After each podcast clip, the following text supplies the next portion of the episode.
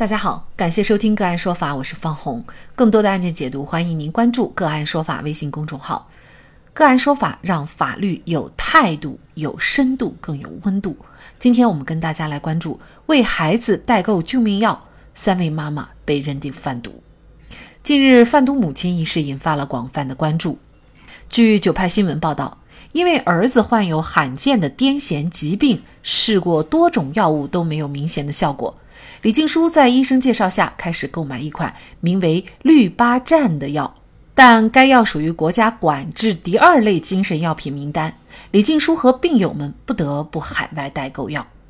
然而，因为帮代购者铁马冰河代收了海外购买的氯巴占，李静书因走私运输贩卖毒品罪被中牟县检察院以犯罪情节轻微为由不予起诉。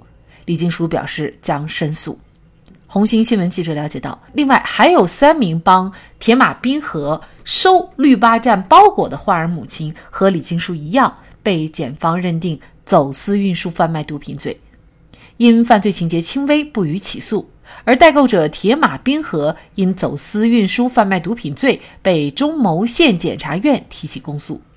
十一月二十四号，红星新闻记者联系到李静书同案的另外三名患儿妈妈，他们均被中牟县检察院不予起诉。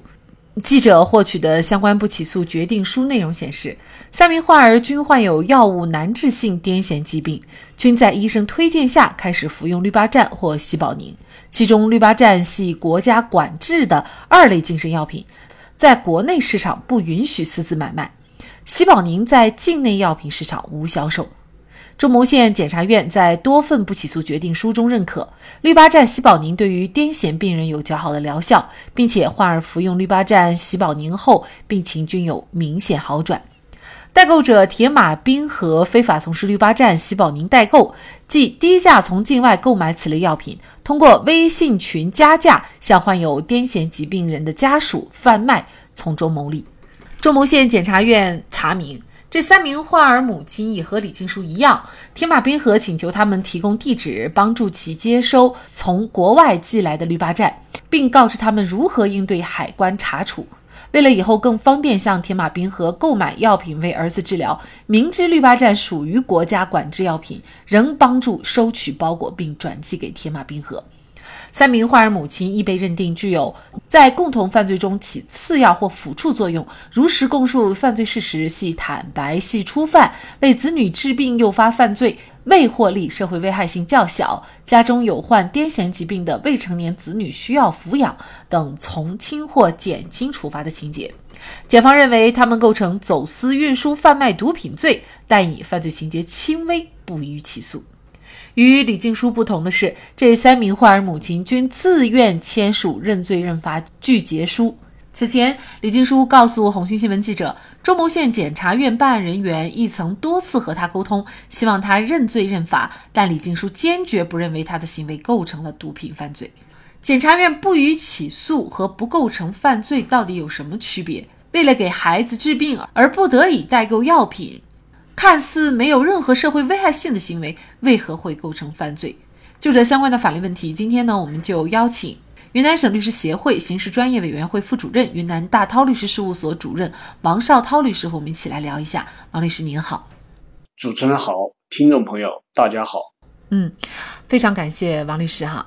李静书和其他的三位母亲都是因为犯罪情节轻微，不予起诉了。也就是说呢，最终都没有被法院判定有罪。但是李静书坚决认为他的行为不构成毒品犯罪，而且呢，他还要坚持申诉啊。那可能我们大家就不太明白，就是既然检察院都不予起诉了，那为什么李静书还要去申诉？这个不予起诉和不构成犯罪之间又有什么区别呢？首先，我们要明确，就是检察院呀。呃，在对一个刑事案件，他有呃起诉，就是向人民法院，他认为需要追究刑事责任的，那么他就向法院，人民法院移送起诉，这是一种情况。另外一种情况呢，就是不予起诉。但是不予起诉呢，它又分两种情况。第一种情况就是绝对的呃不起诉。所谓绝对不起诉，就是说他们认为不构成犯罪。所以不起诉了，呃，这是一种情况。第二种情况呢，叫做相对不起诉。什么意思呢？就是呃，这就是公诉机关检察院他认为，虽然构成了犯罪，但是没有必要通过这个呃刑法来进行处罚了，所以他就认为，虽然构成犯罪，但是没有必要起诉了，所以就叫相对不起诉。那么这个案子我看了一下这个呃案情的介绍，其实它就是属于典型的呃相对不起诉的这么一个情况，所以这就是为什么你李进书他就必须他要去进行申诉，为什么他一定要申诉？因为这个不起诉的决定书当中已经认定他为呃构成了犯罪。呃，只是说他呃，检察院认为情节轻微，不起诉了。如果他不申诉，会造成什么样的后果呢？作为犯罪前科，因为他没有经过法院的审审理，不可能给他留下一个呃这个犯罪记录，因为毕竟是检察院的不起诉。但是他有个什么风险呢？如果这个当事人他的孩子还需要这种药品，他仍然通过这种方式。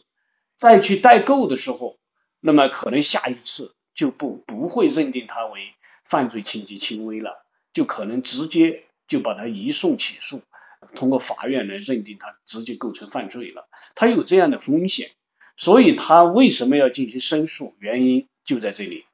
那么，为了孩子治病，不得已去代购药品，这个药品买回来完全是为了治病，甚至是救人啊。应该是这样干这样的一个行为是没有任何的社会危险性的，那为什么会构成犯罪呢？呃，首先我们要明确，呃，像这一类药，呃，它是没有经过在这个我们国家的这种医疗管理体制这种监管之下的，呃，肯定是违规的，这个是这个是毫无疑问的。另外一个呢，因为它又是一种精神类的药品。它又违反了我们国家的有关毒品或者精神类药品的这些相关的规定，这个是很明确的。但是至于这个是否构成犯罪，是否构成走私、贩卖、运输毒品罪，这个就值得研究了，值得商榷了。那么为什么这样说呢？因为我们的这个，比如说贩卖毒品罪，它有一个前提叫做有偿转让。他一定是把这个毒品拿来以后，他要进行有偿转让的。当然，你不一定谋牟利，但是他一定是有有偿转让。就即便是毒品，他他去买来以后，他自己拿来吸食的，这些他就不构成贩卖毒品罪。那么在像在本案当中，他去通过代购的方式获得了这种药品，然后呢，他他肯定不是不是有偿的转让，他的目的不是为了有偿的转让，所以。从主观上是值得商榷的。当然，我们我们讲哈，他不是说一定要以牟利为目的，他有可能还要亏本，但是他一定是要有偿转让，这是一个大前提。另外一个方面呢，就是根据我们全国法院毒品犯罪审判工作的一个作工作纪要，其中有这么一个规定：出于这个医疗的目的，违反有关药品管理的国家规定。非法贩卖、扰乱市场秩序，情节严重的，以非法经营罪来处罚，有这么一个规定。但是呢，这在这本案当中呢，实际上你要认定它作为非法经营罪，仍然是有问题的。因为非法经营罪的前提或者叫主观主观动机上，它仍然是要以牟利为目的的。所以这个案子呃，要认定它构成犯罪。实际上确实值得商榷，他这种行为可能是违反了一些治安管理处罚，可以作为一个治安处罚是我觉得是合适的，但是要认要认定构成犯罪，确实值得商榷。那本案呢是呃这四位母亲呢被认定的是涉嫌这个贩卖毒品罪哈，那主要是指这个药它其实是有毒品的成分。那您认为构成犯罪值得商榷，主要的原因是什么呢？就是主观上的，他这个主观上就是为了自己使用、自己治病，他的目的是这个。这个走私、运输、贩卖、制造所有的东西，要么是以牟利为目的，要么是以进行有偿的转让，它都有这些毒品流通到社会上去的这么一些情况。但是在本案当中，他的目的非常单纯，就是为了孩子治病。比如说，你要认定他为贩卖，他就和这个贩卖毒品罪的这个构成要件，他就发生了冲突。他没有这种有偿转让的这种主观的要件，呃，所以我认为。这个认定他们构成犯罪还是值得商榷的，是这样的。嗯，所以呢，确实这也是这几位母亲哈，甚至是其他很多的家里有这种患者的家属哈，比较担心的一个问题，就是事实上呢，它是反映了我们国家确实有这么一波人，他也确实处在这样一个非常尴尬的境地，为了给家人治病，他会去到国外去购买啊相关的药品，但是一旦购买就会涉嫌。犯罪，那这个罪名呢，可能不是贩卖毒品罪，也可能是销售假药罪啊，或者是非法经营罪等等。而且呢，这样的案子在我们国家，在一些城市其实都有被判过。那么您怎么看这样的一个现象呢？其实这是一种非常无奈的处境。呃，我们国家的这种药品的管制管理，包括对这种精神类药物的这种管制，是非常严格的。而且也是必须的。如果没有这种管制管控，那么可能全社会都有受到他的这种呃精神类药品或者说毒品的侵害的这种情况的发生。所以这种管制管控是一定是必要的。但是另外一个方面呢，就是确确实实我们在有这种家人有这种需求的时候。在医治治病的过程当中，需要这些药物的时候，你正规的渠道，你又还在没有进口进来，嗯，还没有这种进口正这个这种渠道，他就肯定要通过这种所谓代购啊，或者其他这种非法的或者灰色的这种渠道，把这些药物购进来，给这个家人或者给自己治病，那么这必然就会对我们国家的对药品。对，特别是这些精神类药品的这种管理制度发生了冲突，所以这是一个非常无奈的一个处境。